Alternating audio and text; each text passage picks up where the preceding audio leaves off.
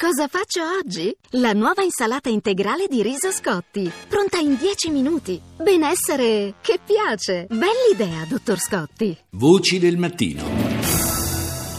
Subito allora la prima parte della nostra rassegna dei media internazionali. Oggi cominciamo dagli Stati Uniti con CBS.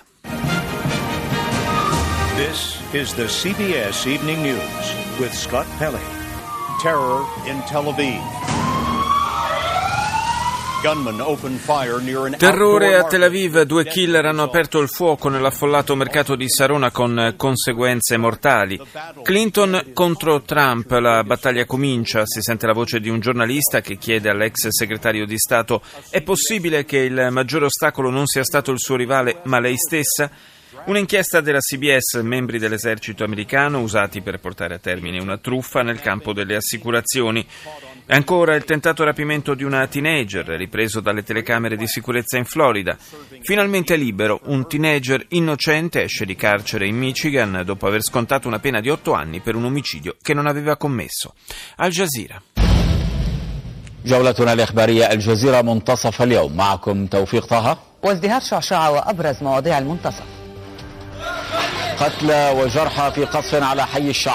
Morti e feriti a causa dei bombardamenti nel quartiere al-Shar di Aleppo, l'opposizione armata al regime intanto riesce ad aprirsi la strada verso Marib.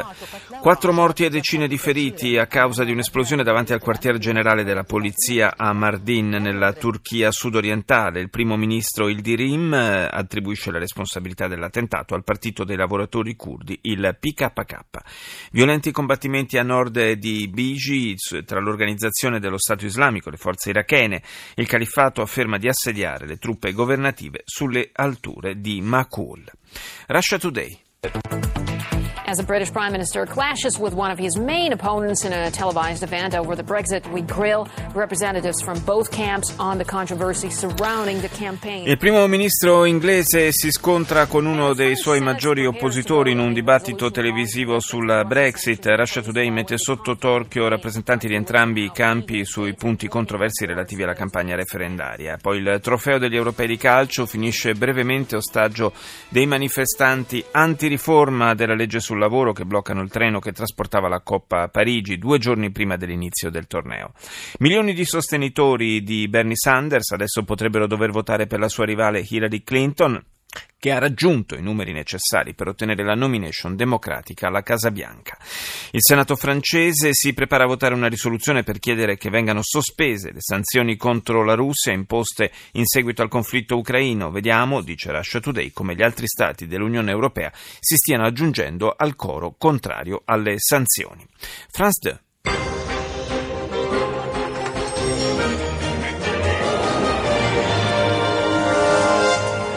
Bonsoir à tous. Dans l'actualité ce soir, des dizaines de milliers d'impacts de foudre et des pluies massives. Les orages ont fait de gros dégâts. I violenti temporali che hanno colpito nelle ultime ore il Dipartimento del Basso Reno nella Francia nord-orientale hanno causato frane e inondazioni. Le strade si sono trasformate in fiumi. Momenti difficili per gli abitanti a causa del fango che ha invaso la zona. A Vasselon una donna è stata ritrovata priva di sensi e salvata dai soccorritori. La protesta in Francia contro la legge sul lavoro comincia a rendere difficoltosa la raccolta dei rifiuti urbani a Parigi e in molte altre zone eh, del paese. A due giorni dall'apertura degli europei di calcio, nuovi siti di trattamento dei rifiuti sono bloccati nell'Île-de-France. Il eh, sindaco di Saint-Étienne ha riferito che per motivi igienici la città potrebbe trovarsi nell'impossibilità di aprire al pubblico la fan zone in cui verranno trasmesse le partite gratuitamente. E proprio a proposito di Euro 2016, la minaccia terroristica crea lavoro nel settore della sicurezza in Francia. Negli ultimi giorni è stato necessario accelerare il reclutamento di nuovi agenti.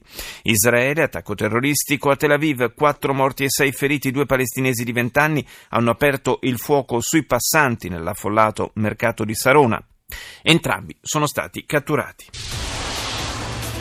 This is CNN Newsroom, live from Los Angeles, ahead this hour. Terror in Tel Aviv, running for cover after gunmen... L'emittente americana apre con l'attacco terroristico a Tel Aviv, panico per le strade del centro, con le persone che cercano riparo mentre due giovani palestinesi aprono il fuoco in un affollato centro commerciale, uccidendo quattro persone e ferendone altre cinque. L'attentato è avvenuto in una zona molto vicina al Ministero della Difesa. Il primo ministro Netanyahu ha parlato di crimine selvaggio, invocando subito una forte reazione. Si diffonde, dice CNN, e non solo in Gran Bretagna, Bretagna un forte sentimento di anti-europeismo. Infine la corsa per le presidenziali negli Stati Uniti, Hillary Clinton cerca di ritrovare l'unione tra i democratici in vista della corsa finale. Al Mayadin. أهلا بكم إلى ظهيرة من الميادين وتتابعون في أبرز عناوينها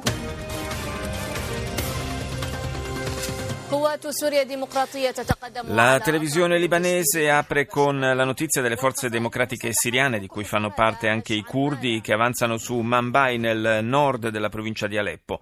Morti e feriti per un'esplosione che ha colpito la sede della polizia turca a Mardin. In Libia Daesh fa fluire rinforzi per i miliziani a sud di Sirte, mentre le truppe che fanno capo al governo di accordo nazionale si ritirano parzialmente dall'area. BBC This is BBC World News. I'm Victoria Fritz. The headlines. The International Tennis Federation has suspended Maria Sharapova. La Federazione Internazionale di Tennis ha squalificato per due anni Maria Sharapova, trovata positiva una sostanza dopante. La campionessa, selezionata per la squadra olimpica russa, ha annunciato ricorso. Il governo britannico ha prolungato la scadenza per la registrazione online nelle liste elettorali in vista del referendum sull'uscita della Gran Bretagna dall'Unione Europea che si terrà il prossimo 23 giugno. Il sito web del governo, a un'ora dalla scadenza, scadenza della mezzanotte si era bloccato a causa del forte afflusso di elettori. La polizia israeliana ha annunciato che quattro persone sono morte in una sparatoria ieri sera nel centro di Tel Aviv. In un video che circola sui social media si vede un agente che spara a un sospetto e ne arresta un secondo con la maglietta insanguinata. Infine la corsa per le presidenziali americane, Hillary Clinton vincendo in California si è aggiudicata le primarie democratiche, il suo rivale Bernie Sanders però rifiuta di abbandonare la corsa. Andiamo in Canada, IC Radio.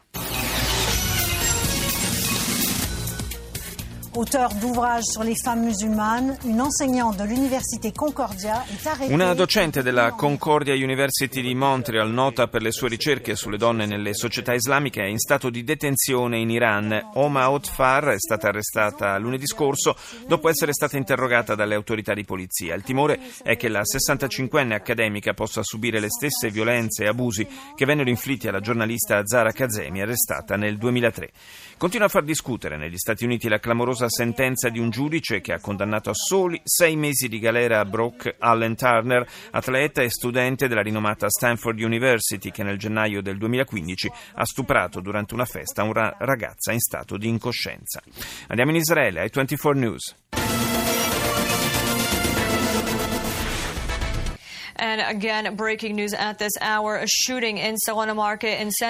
Apertura ovviamente dedicata alla sparatoria di ieri sera nell'affollato mercato di Sarona nel centro di Tel Aviv. Quattro le vittime, più alcuni feriti, due le persone arrestate. Sono giovani palestinesi provenienti da Yatta vicino a Hebron in Cisgiordania. La sparatoria è avvenuta mentre il primo ministro Netanyahu rientrava da Mosca. Il premier ha subito convocato il neo ministro della difesa Lieberman e quello della pubblica sicurezza. Si è recato sul luogo della strage e ha assicurato che la reazione sarà certa, dura e imminente. Radio Capodistria. Il giornale del mattino. Oggi a Lubiana la protesta dei sindacati del pubblico impiego. Al governo Zer la richiesta di tornare al tavolo dei negoziati.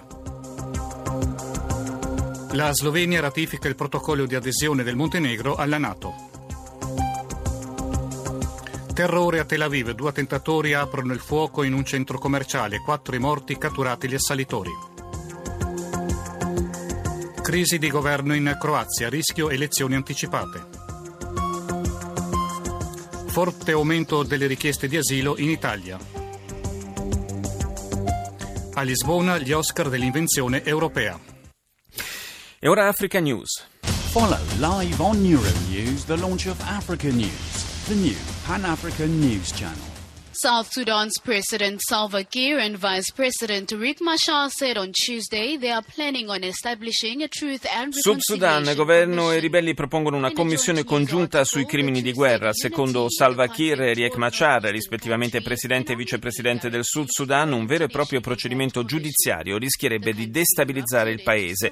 Human Rights Watch ha criticato l'iniziativa considerandola un tentativo di eludere la giustizia. L'arcivescovo anglicano sudafricano Desmond Tutu Tutu, che raggiunse una fama mondiale durante gli anni Ottanta come oppositore dell'apartheid, ha aderito alla campagna per la candidatura dell'attivista palestinese Marwan Barghouti al Nobel per la pace. Barghouti è incarcerato dal 2002 in una prigione di massima sicurezza israeliana, condannato a cinque ergastoli per omicidio.